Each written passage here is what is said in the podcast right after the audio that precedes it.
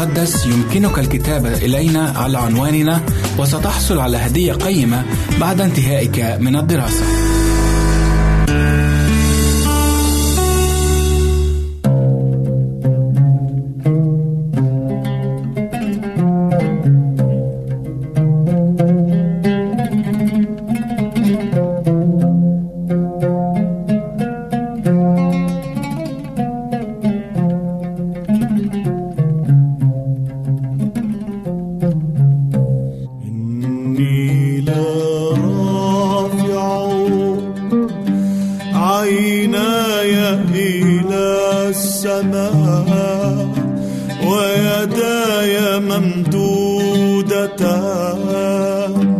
إليك يا رب العلا اسمع صلاتي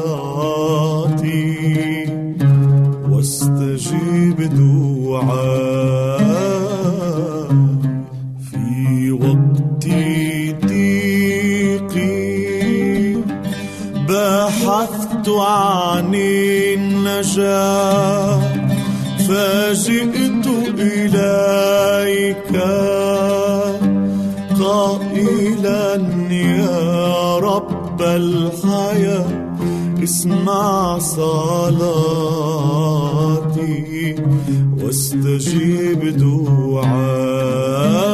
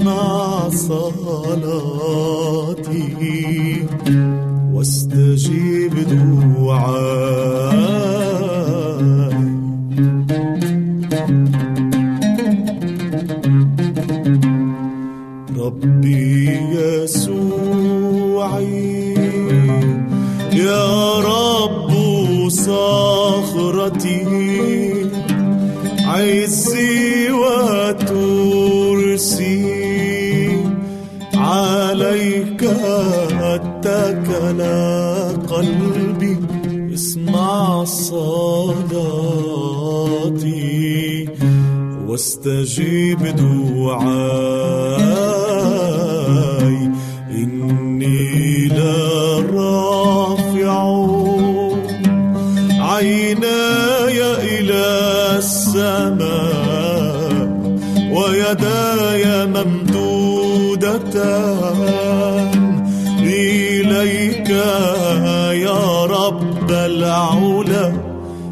اسمع صلاتي واستجيب دعائي.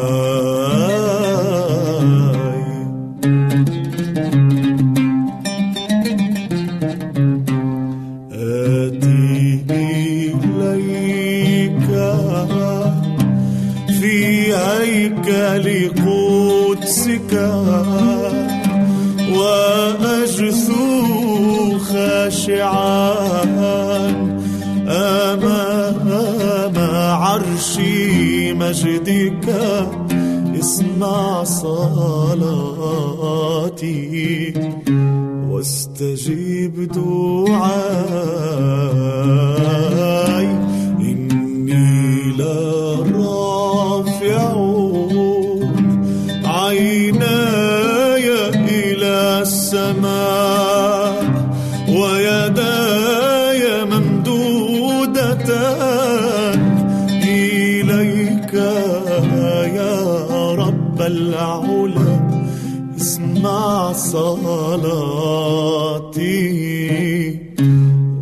واستجيب دعاي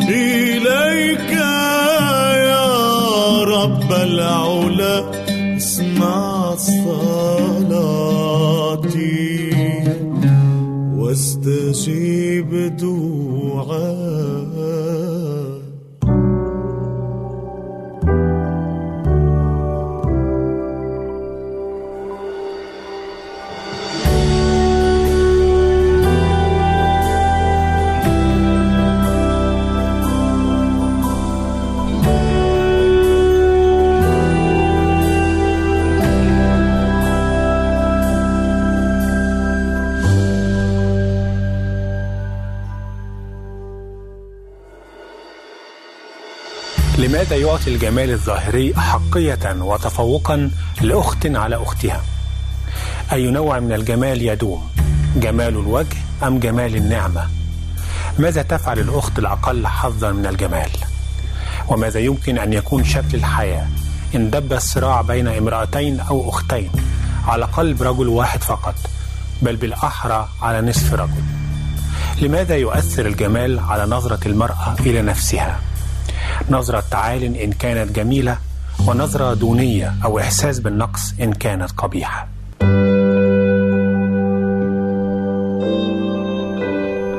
أهلا وسهلا بكم في حلقة جديدة من برنامج علاقات رمادي. شخصية اليوم ليئة ورحيل والصراع بينهما. لكن ممكن ندي ليئة عنوان كالآتي. ليئة بريق خاص وجمال من نوع آخر. نعم. فشخصية اليوم وما تمثله من نوع آخر مختلف من الجمال العادي هي امرأة وضعتها الظروف الإلهية في صراع مرير وعلاقة مضطربة مع أختها. إنها شخصية ليئة غير الجذابة للآخرين ضعيفة العينين أو النظر لكنها صاحبة البريق المختلف بجمال المختلف في صراعها مع أختها رحيل صاحبة البريق الأخاذ من الخارج فقط. أما نقطة الصراع فكانت على قلب رجل انقسم بينهما هو يعقوب. وشاءت الظروف الإلهية أن يتزوجهما واحدة تلو الأخرى. هذه القصة مذكورة في سفر التكوين أصحاح 29 وأصحاح 30 عدد 25 هذه القصة هي قصة الشعور بالنقص والمقارنات الظالمة والشعور بالرفض من شريك الحياة. قصة ليئة. وقبول الدور الأهم في تاريخ العائلة بل وشعب الرب بالكامل مع أن هذا الدور كان مناطا برحيل. ولكن السؤال كيف تناول الفن علاقة الشقيقتين ليئة ورحيل؟ وهي قصة صراع بين الشقيقتين والجائزة نصف رجل. هي فعلا قصة وعلاقة تشبه الحكايات في الأدب والفن لما بتتفشى الغيرة في قلوب الأخوات الشقيقات. جمعت هذه القصة بين ثلاثة أطراف. الأختين والطرف الثالث هو رجل.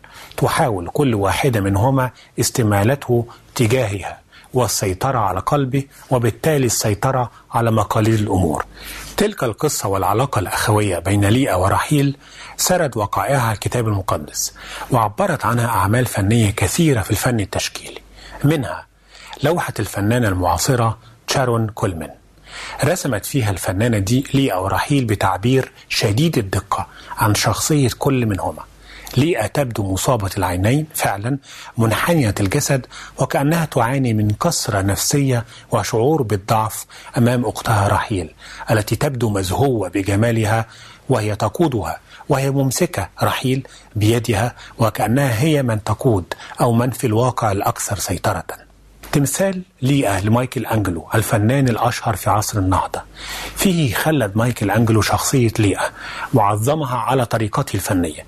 من خلال نحته لتمثال شهير موجود لها في قبر البابا يوليوس الثاني في سان بيترو وهو ينحتها بشخصية شامخة عظيمة الإيمان. الدراما العربية أيضا تناولت فكرة الصراع المحموم بين امرأتين تتنافسان على قلب رجل واحد أو زوج واحد وإن كان بشكل طبعا دنيوي في أعمال كثيرة فماذا عن قصة الصراع والعلاقة المضطربة بين شقيقتين ليئة ورحيل؟ بين القليلة الجمال في أعين الآخرين وبين الجميلة جدا كما قدم تفاصيلها الكتاب المقدس. وماذا يمكن أن نتعلمه من شخصية ليئة وعلاقتها بأختها رحيل الأكثر جمالا منها بل الأكثر حظوة عند زوجها يعقوب. بل ما هي الرسالة التي ما زالت ترسلها ليئة القبيحة المنظر الذهبية القلب الجميلة من الداخل. لكل امرأة تشعر الآن بأنها أقل حظا من أختها في الجمال أو في الحب.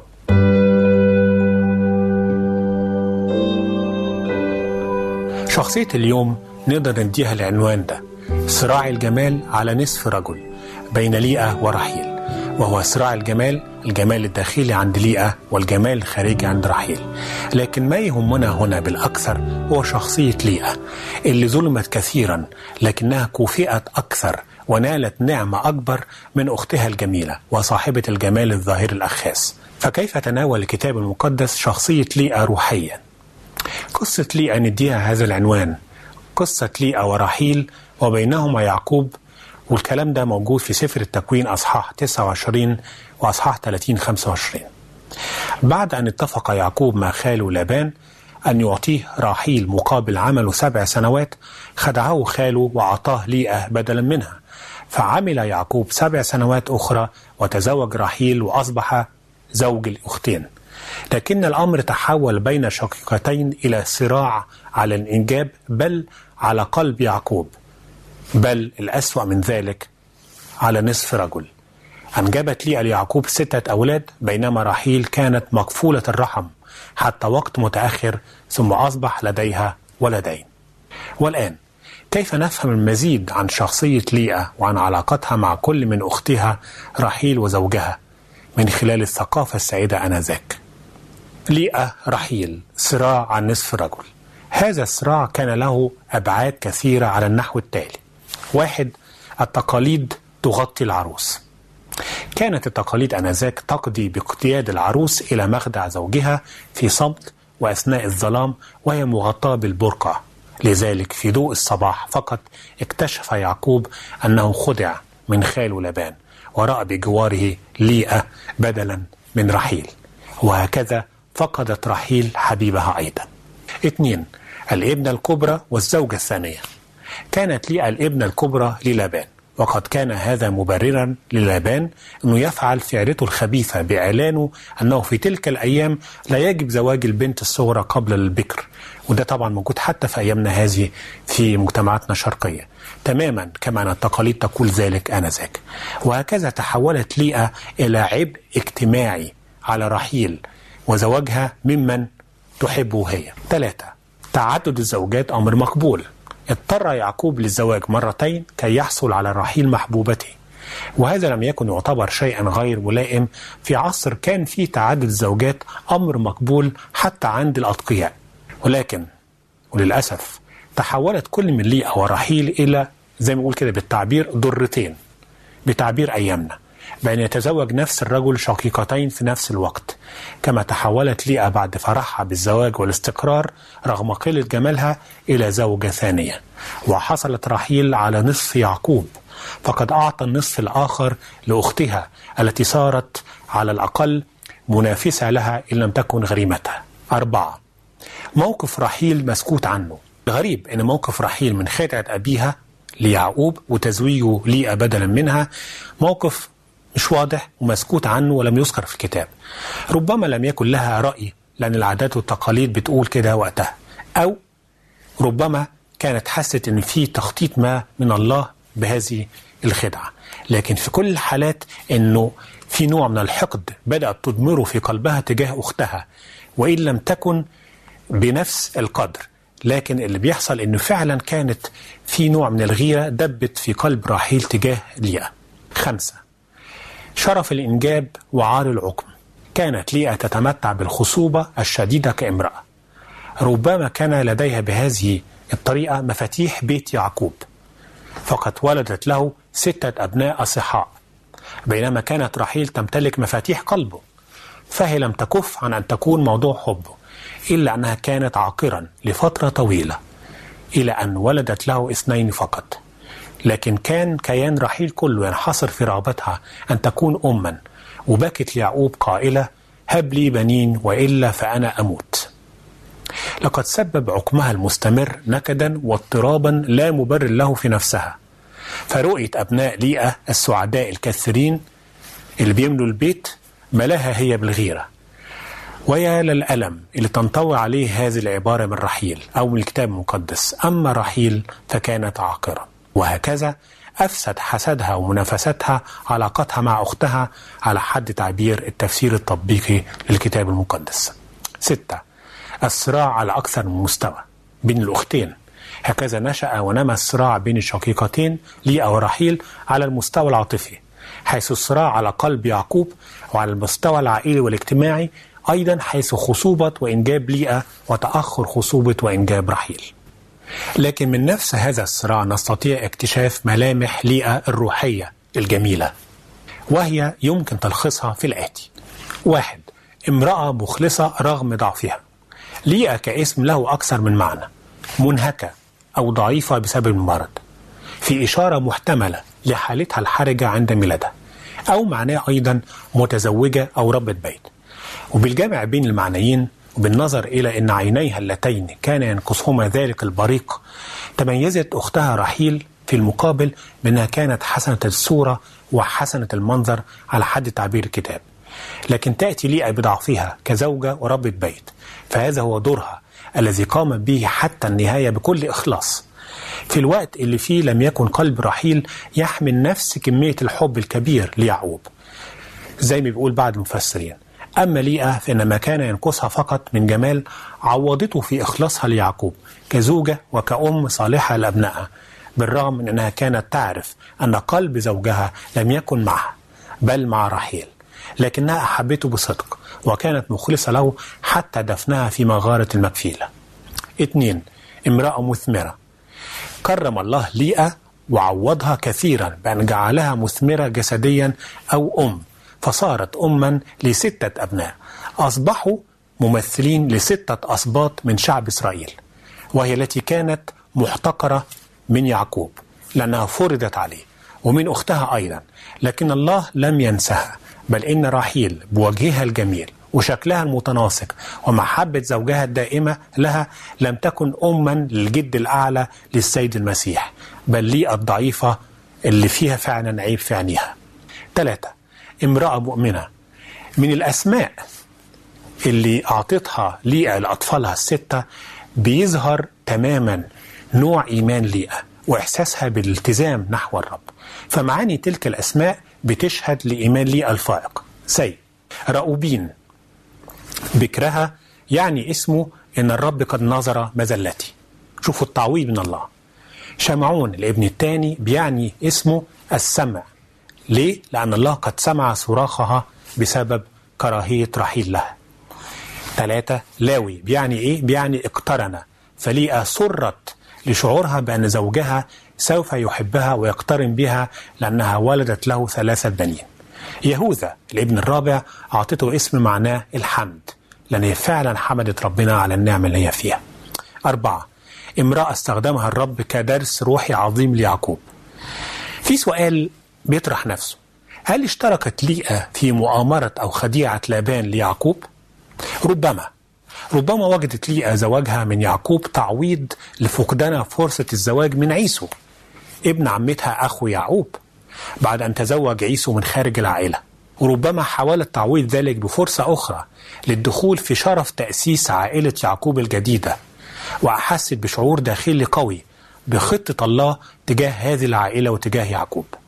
لكن سواء اشتركت ليئة في الخديعة أو لأ إلا أنها نقدر نقول لعبت دور كبير ومهم في تأسيس عائلة يعقوب. خمسة امرأة ذات حلم روحي كانت ليئة تحلم وتسعى لأن تدخل في شجرة العائلة الجديدة التي ستؤسس لشعب الرب بالكامل أو الأمة اليهودية مع رحيل ويعقوب. ربما كانت تظن كل الظن بسبب عدم جمالها وضعف نظرها أنها لن تتزوج أبدا. وأنها لن تشارك في خطة الله لهذه العائلة. لكن الرب بنفسه أعطاها أن تبني مع أختها أساس بيت شعب الرب بالكامل. فإن كانت هذه الملامح الروحية لليئة أو للمرأة المرفوضة من الناس لكن المقبولة من الله ممثلة في ليئة كما رسمها الكتاب المقدس. ماذا عن الملامح النفسية لشخصية ليئة؟ كامرأة ليست جميلة وفقا لحكم الآخرين. وما تأثير ذلك على علاقاتها بأختها رحيل وزوجها يعقوب.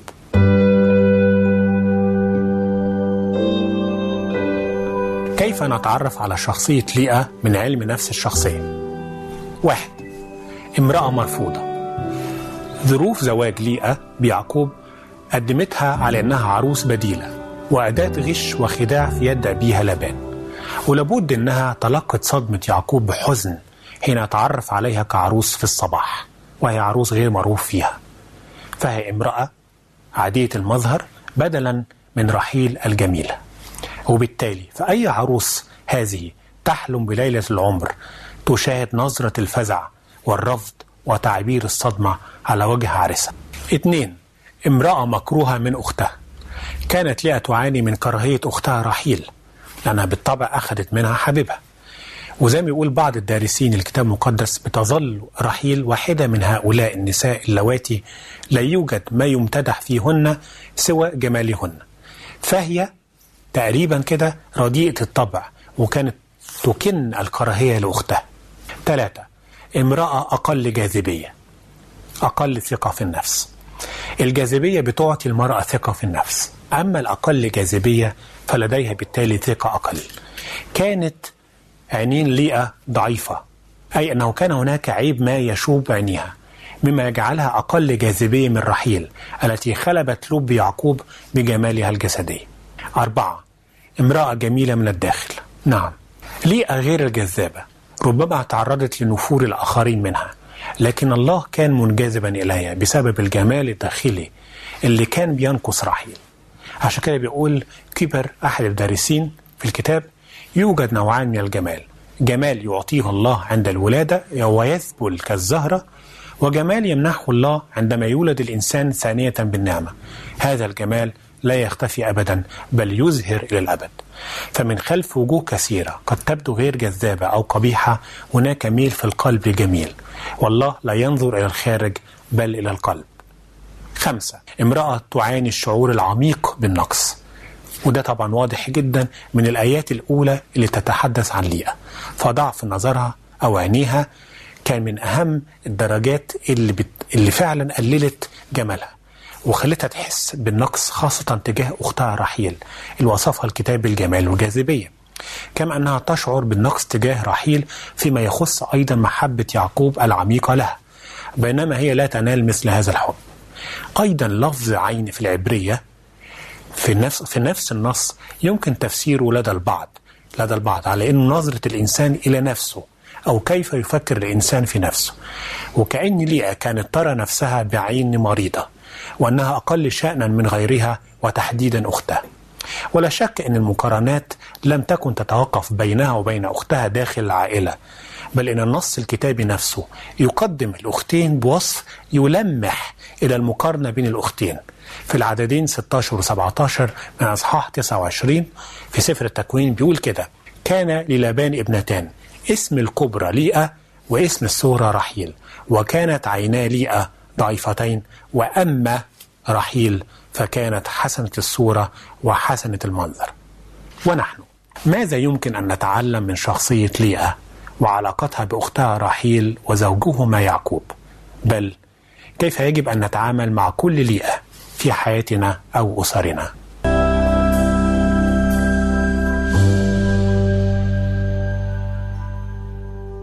عزيزي المستمع يمكنك مراسلتنا على البريد الإلكتروني التالي Arabic at awr.org العنوان مرة أخرى Arabic at awr.org ونحن في انتظار رسائلك واقتراحاتك. أنتم تستمعون إلى إذاعة صوت الوعي.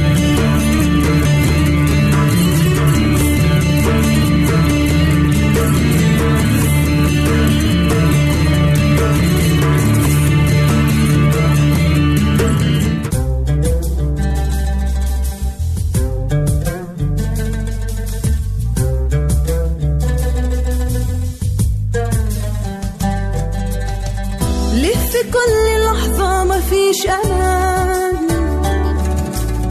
ليه دايما ندور على الحنان. ليه في كل لحظة مفيش أمان. ليه دايما ندور على الحنان. راجعين راجعين لك يا ربي راجعين راجعين راجعين لك يا ربي راجعين راجعين راجعين لك يا ربي راجعين راجعين لك يا ربي راجعين ليه مش لاقيين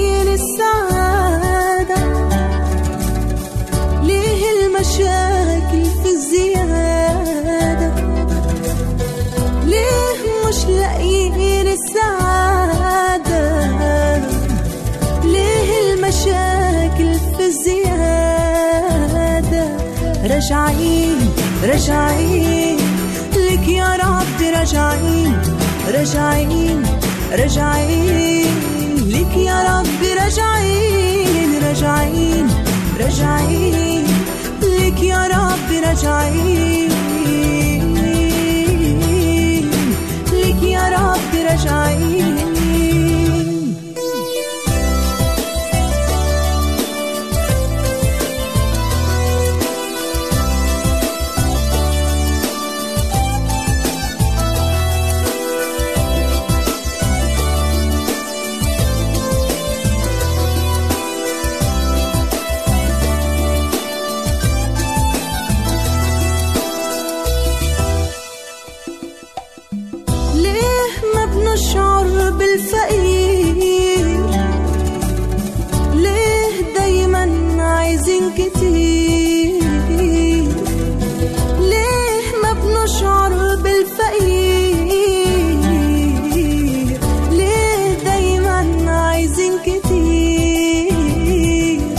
راجعين راجعين لك يا رب راجعين راجعين راجعين لك يا رب راجعين راجعين راجعين راجعين راجعين لك يا رب راجعين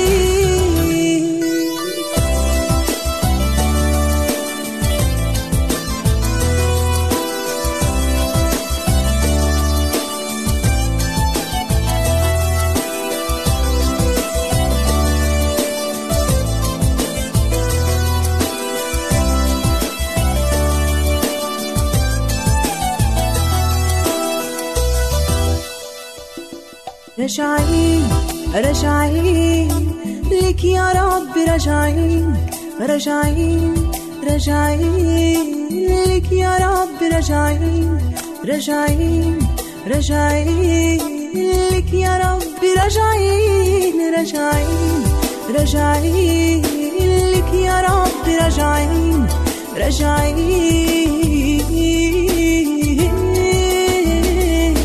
راجعين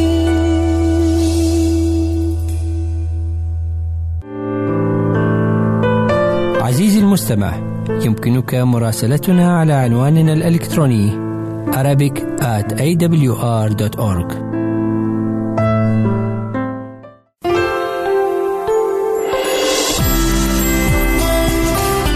هنا إذاعة صوت الوعد. لكي يكون الوعد من نصيبك. يمكنك مشاهدة هذا البرنامج على قناة الوعد أو على ال website www.l-wad.tv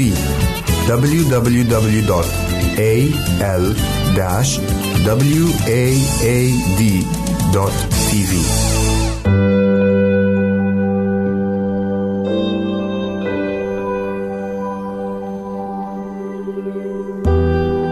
بعد أن استعرضنا الملامح الفنية والروحية والنفسية لشخصية ليئة وصراعها مع رحيل.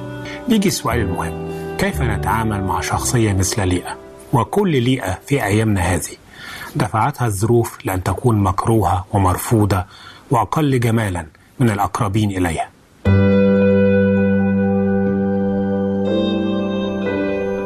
أولا روحيا. واحد اكتشاف الجمال الداخلي. كانت رحيل جميلة ولكن بمجرد أن رآها يعقوب أحبها ولكن ليئة وليست رحيل. هي التي ولدت يهوذا الذي جاء السيد المسيح من نسله.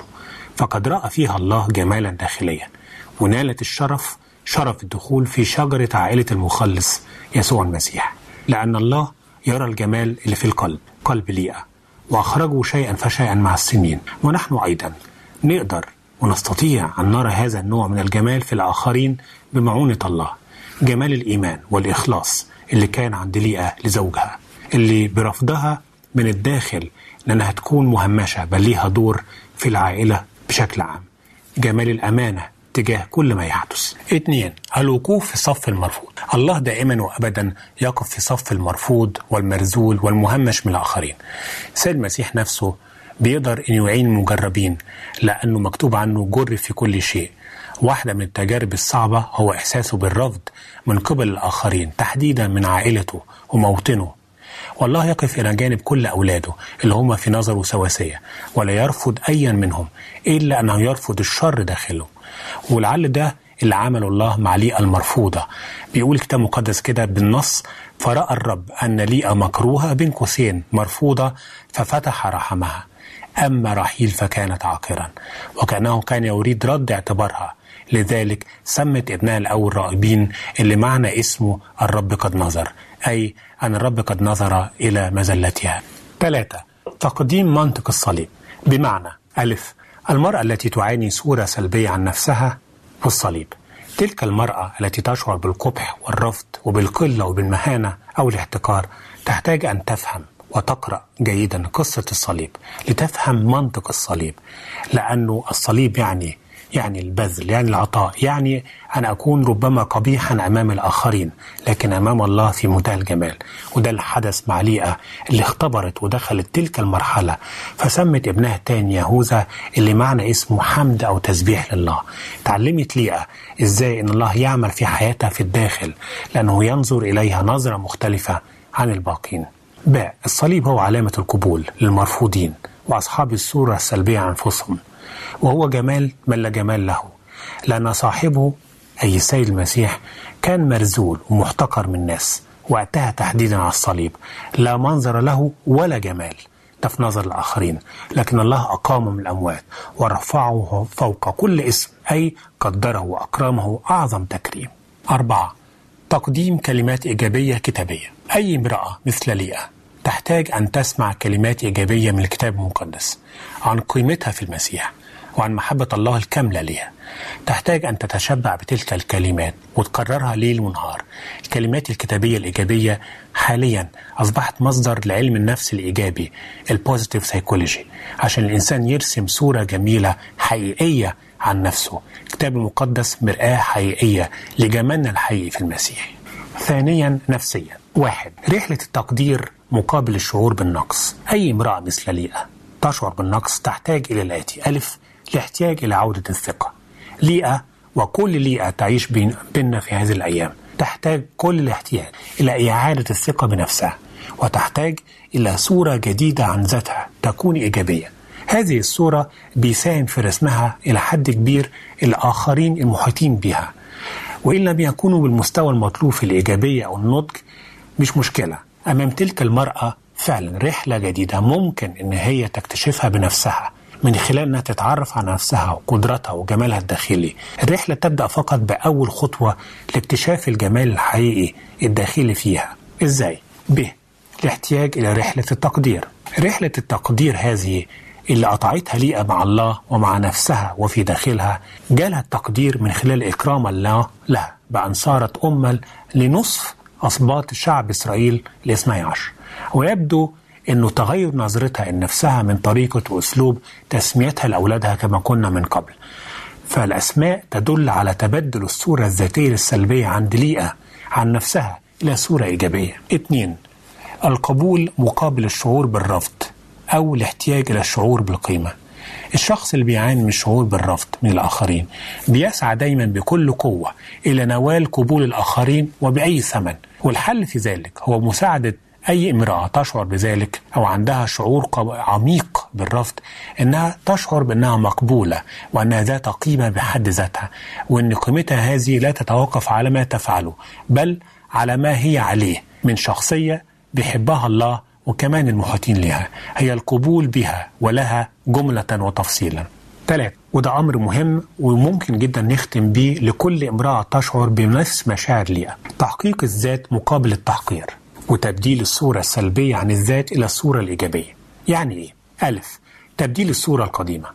المرأة التي تعاني مثل ليئة من صورة سلبية مشينة عن نفسها رسمها للأسف الآخرون ليها بألوان قاتمة من الرفض والاحتقار والمهانة والاستغلال تحتاج إلى تبديل هذه الصورة بأي حال من الأحوال بصورة جيدة عن نفسها إزاي؟ من خلال باء رسم الصورة الجديدة بألوان التشجيع من أهم أساليب تجديد الصورة الذاتية للإنسان عن نفسه السلبية بصورة إيجابية هو رسم تلك الصورة الجديدة بألوان جديدة من التشجيع على نجاح ملحوظ محدد لهذه المرأة في منطقة هي متميزة فيها وموهوبة فيها أي تحقيق الذات بالمعنى الكتابي والكتاب المقدس ليس أبدا ضد فكرة تحقيق الذات لأن تحقيق الذات معناها أن أنا أطلع كل الإمكانيات والمواهب والوزنات اللي ربنا ادهاني وأستطيع تحقيقها على أرض الواقع. عشان كده كل القدرات والإمكانيات اللي ربنا اداها لكل إنسان وإنسانة إمكانيات طبيعية وروحية الله وهبها ليها تحديدا عشان تحقق ذاتها وتحس إن الإنسان له قيمة وله تأثير في الحياة. ولا يتوقف الأمر أبدا على جمالها الخارجي المتبدل حسب نظرة الآخرين. أخيرا لكل امرأة مثل ليئة. هناك جمال داخلي حقيقي ينتظرك موجود في الداخل. فقط تفاعلي مع الله وتعاملي معه حتى يخرجه منك. وإلى حلقة قادمة إن شاء الله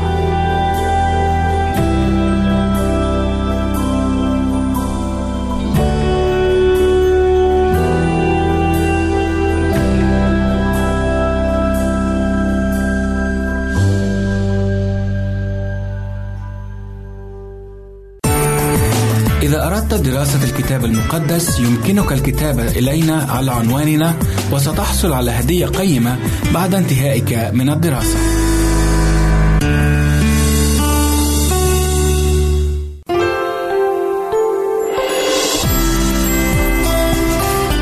هنا إذاعة صوت الوعد. لكي يكون الوعد من نصيبك.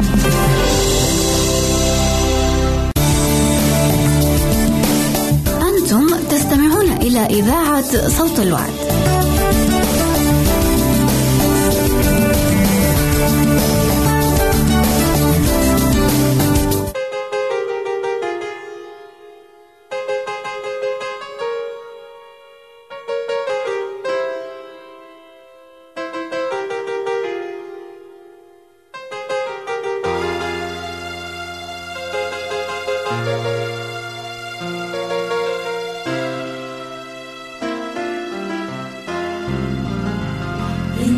إنني أسبى بحب جارف حين أرنو لدي كالصليب حيث قد قدم رب المجد لي نفسه إنه أغلى حبيب وأراني قد سجدت خاشعا شاكرا.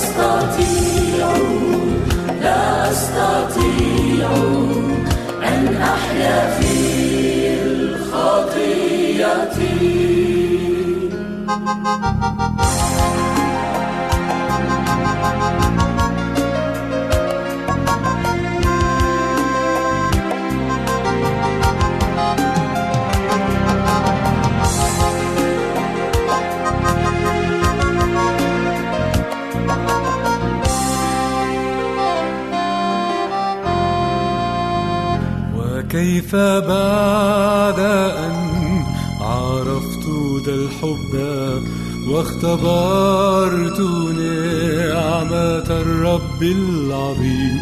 أصنع الشر وأجرح قلبه محزنا ربي وخلي الحميم. إنني أبغي السماء العيش للعالم وأجرنا. وربي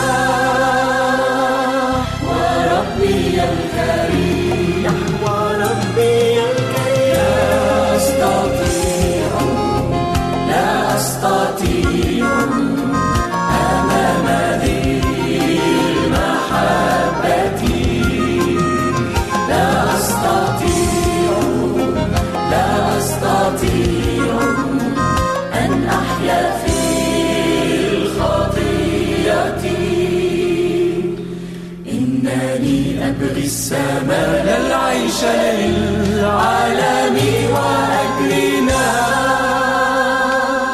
وربي الكريم. وربي الكريم. لا أستطيع. لا أستطيع. لا أستطيع. لا أستطيع. أمام ذي المحبة. لا أستطيع. لا أستطيع. لا أستطيع. أستطيع أن من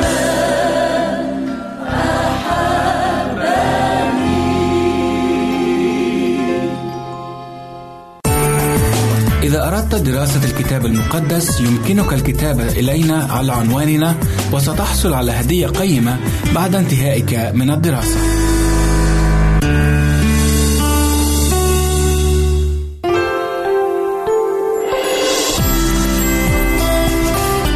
هنا إذاعة صوت الوعد. لكي يكون الوعد من نصيبك.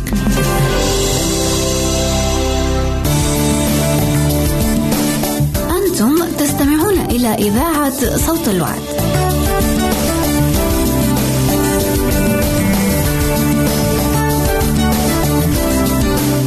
أهلا وسهلا بكم أحبائي المستمعين والمستمعات في حلقة جديدة من برنامجكم أمثال الحكيم.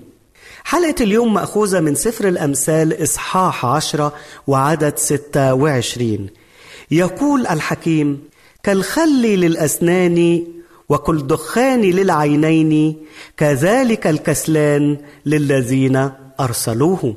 الحكيم النهاردة عايز يكلمنا عن مبدأ النشاط وليس الكسل. الحكيم النهارده عايز يكلمنا عن تأثير الكسل أو العبد الكسلان أو لو إحنا شلنا كلمة العبد نقدر نقول تأثير المرسل الكسلان للذين أو على الذين أرسلوه. لما سليمان الحكيم بيوصف هذا الإنسان الكسلان بيقول عنه إيه؟ بيقول عنه إن هو عامل كالخل للأسنان أو كالدخان للعين. إزاي؟ إزاي الكسلان عامل كالخل للأسنان. الخل هو ما يعرف علميا بحمض الخليك وهي مادة حمضية. كانت وقت سليمان بتستخرج من عصير العنب وليها طعم لاذع جدا جدا جدا. من المواصفات العلمية للمادة الحمضية اللي هو الخل إنها تسبب ألم شديد للأسنان. عشان كده الواحد منا لو حب إن هو يدوق شوية خل بتلاقي الأسنان ضرست تلاقي كده في ألم ألم شديد الخل بيعمل ألم للأسنان. مش كده وبس كمان الخل ليه تأثير مضعف للأسنان وللعظام عموما. فالخل يضعف ويلين المادة القلوية اللي في عظم الأسنان فتصير غير قادرة على المضغ. فأنت لو جبنا مثلا جزء أو عظمة معينة وفضلنا نحط عليها خل خل خل خل بتلاقي العظم ده مع الوقت داب. إذا فالخل هي مادة مؤذية وضارة ومؤلمة للأسنان. الترجمة السبعينية بتقول على الجزء ده من الآية كما إن العنب المر مؤذن للأسنان. هنا دي حاجة صعبة قوي. الكسلان هنا عامل زي إيه؟ عامل زي الخل المؤلم اللي بيدرس الأسنان اللي بيضعفها للذين أرسلوه. شفتوا الكسلان بيبقى عامل إزاي؟ الكسلان كمان عامل زي الدخان للعين. زي الدخان للعين. لو في حد فينا قبل كده آه اتلسع من الدخان بيعرف الدخان بيعمل إيه في العين. فلسعة الدخان في العين مؤلمة جدا جدا جدا. وبكون النتيجة إن الإنسان اللي بيتعرض للدخان بيجي له التهابات شديدة جدا في العين وده نتيجة الالتهابات بيحصل إيه؟ بيحصل عدم وضوح في الرؤية. فالإنسان لما بيكون عينه ملتهبة ما يقدرش يشوف يحاول إن هو يشوف يحاول إن هو يمشي في الطريق يبقى خطر جدا جدا على إنسان تكون عنده التهابات في العيون إن هو مثلا يمشي في وسط زحمة السيارات. صعبة جدا. ما يقدرش يميز مين اللي جاي من الرايح والأخطر من كده كمان إن هو ما يقدرش يمشي بالليل مثلا ما يقدرش يمشي بالليل. ليه؟ لأن كل الرؤية بالنسبة له ما فيهاش وضوح. الكتاب المقدس بيقول سليمان الحكيم هنا بيقول إن الرسول الكسلان المماطل في تأدية مهمته بيكون ليه نفس التأثير الضار على الإنسان اللي أرسله. زي ما الدخان بيعمي ويضايق العين ويسبب لها عدم الوضوح والالتهاب. كمان الغيظ المستمر بيصيب الإنسان اللي أرسل واحد كسلان. مين هو الكسلان؟ أو إيه صفات الكسلان؟ لو جينا نعرف ونشوف صفات الكسلان عموما بنلاقي إن الكسلان ده فيه حاجات كده آه تخلي الواحد يضايق جدا تخلي الواحد ما يقدرش يتحكم كده في مشاعره. فالكسلان مثلا لا يبالي بظروف الآخرين. خلاص؟ فممكن إن هو يعمل الحاجة اللي تاخد مثلا عشر دقايق يعملها في ساعة. طب ليه؟ ليه؟ يقول لك أنا مالي. أنا أعمل الحاجة اللي أنا اعملها أعملها براحتي. فممكن واحد كسلان مثلا بسبب كسله يا أحباء ممكن إنه هو يكسل يرفع سماعة التليفون يتكلم بالإسعاف عشان ينقذ واحد مريض محتاج يروح المستشفى عاجلا وبكسله يفضل طب دقيقتين طب أما أكل طب أما أشرب طب أما أخلص الكوباية الحاجة السخنة طب أنا محتاج سندوتش تاني طب اكوي الهدوم ويبتدي يبالي عدم المبالاة دوا معناها إن هو مش حاسس بغيره. والإنسان الكسلان عموما ما عندوش إحساس بالآخرين لأن لو عنده إحساس بالآخرين مش هيبقى كسلان.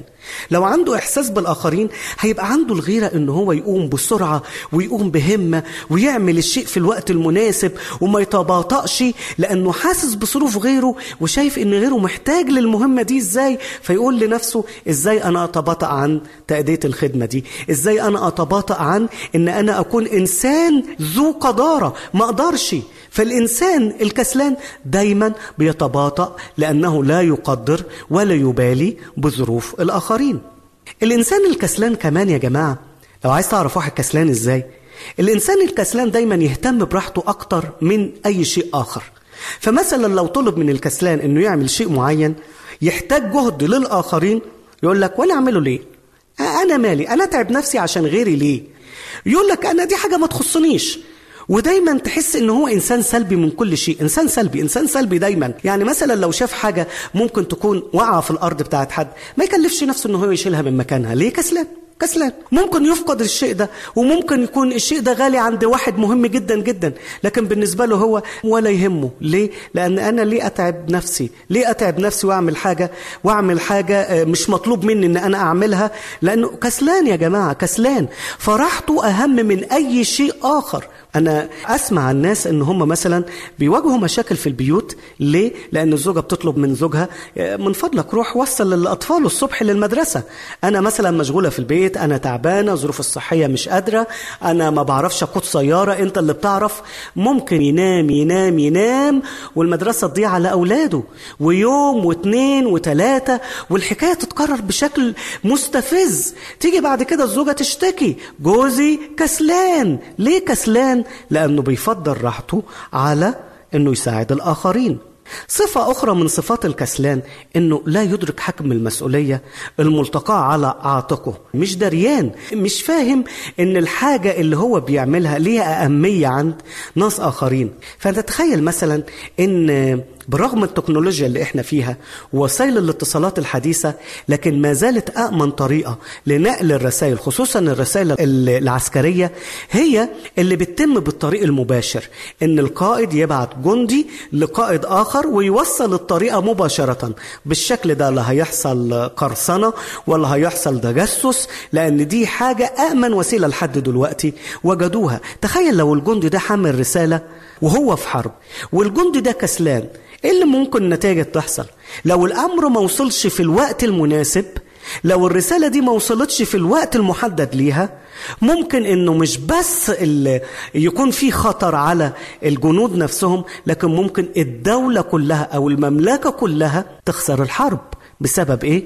بسبب إن هذا الجندي لا يعلم حجم المسؤولية الملقاة على عاتقه كسلان وهو مش عارف مش عارف إن بين إيديه حياة أو موت للآخرين. ولكن الكسلان عامل زي الخل للأسنان عامل زي الدخان للعين. إيه تاني؟ إيه مواصفات تانية من مواصفات الكسلان؟ الكسلان دايما يلقي باللوم على الآخرين ليبرئ نفسه من المسؤولية. وده في المثل اللي قاله الرب يسوع عن مثل الوزنات. جه العبد اللي عطى له الوزنه الواحده وما شغلهاش بيقول له إيه عرفت أنك تحصد من حيث لا تزرع. أنا عارف إن أنت عبد قاسي شرير دايما يلوم الآخرين دايما يحط اللوم على الآخرين. هو يفشل بسبب كسله وبعد كده يقول لا ده الآخرين هم اللي فشلوني. أنا لو لقيت الفرصة المناسبة ما كنتش هوصل للي أنا وصلت ليه. والناس تقول له طب وإحنا هنعمل إيه أكتر من اللي إحنا عملناه؟ أنت بسبب كسلك بسبب إهمالك بسبب عدم الشعور بالمسؤولية أنت اللي وصلت نفسك لكده. أنت اللي وصلت نفسك تبقى خل للأسنان تبقى دخان للعين. وعشان كده النتيجة بتكون إيه؟ إن هذا الإنسان الكسلان لا يجد من يثق فيه أو يعتمد عليه مرة أخرى لأنه ليس محل لهذه الثقة هنا بنلاقي النوع ده من الناس بيفقد ثقة الناس فيه بسبب كسله بسبب رخاوته بسبب عدم اهتمامه بسبب عدم اللامبالاة أو اللامبالاة اللي بيتمتع بيها وأصعب لا مبالاة أو كسل لما أكون في مجال الخدمة لما إنسان المفروض أنه بيخدم ربنا ولكن بيفضل راحته الشخصية على أنه يروح يخدم ربنا. ربنا هيجي في النهاية ويسأله يقول له إيه اللي أنت عملته؟ بسبب كسلك بسبب نومك بسبب رخاوتك ضيعت فرص كتيرة. كان في ناس تقدر إنها تنقذ من الموت والهلاك لكن أنت السبب من دمه أطلبه من يدك. وعشان كده الكتاب بيقول إيه؟ ملعون من يعمل عمل الرب برخاوة. ملعون من يعمل عمل الرب برخاوة. يلا بينا أحبائي نتعلم النشاط في حياتنا وفي تصرفاتنا كمان. لو ما عندناش وقت محدد نصلي فيه مثلا ونقرأ فيه كلمة ربنا يلا من النهاردة نبطل كسل وتباطؤ.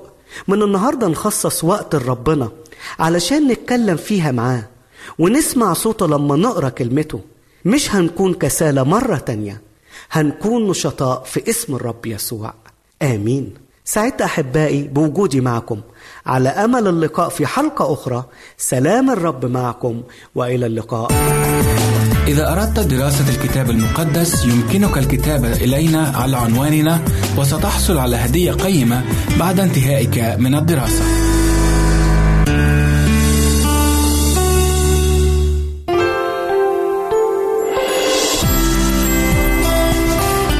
هنا إذاعة صوت الوعد.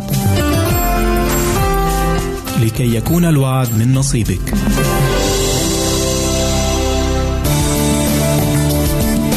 أنتم تستمعون إلى إذاعة صوت الوعد.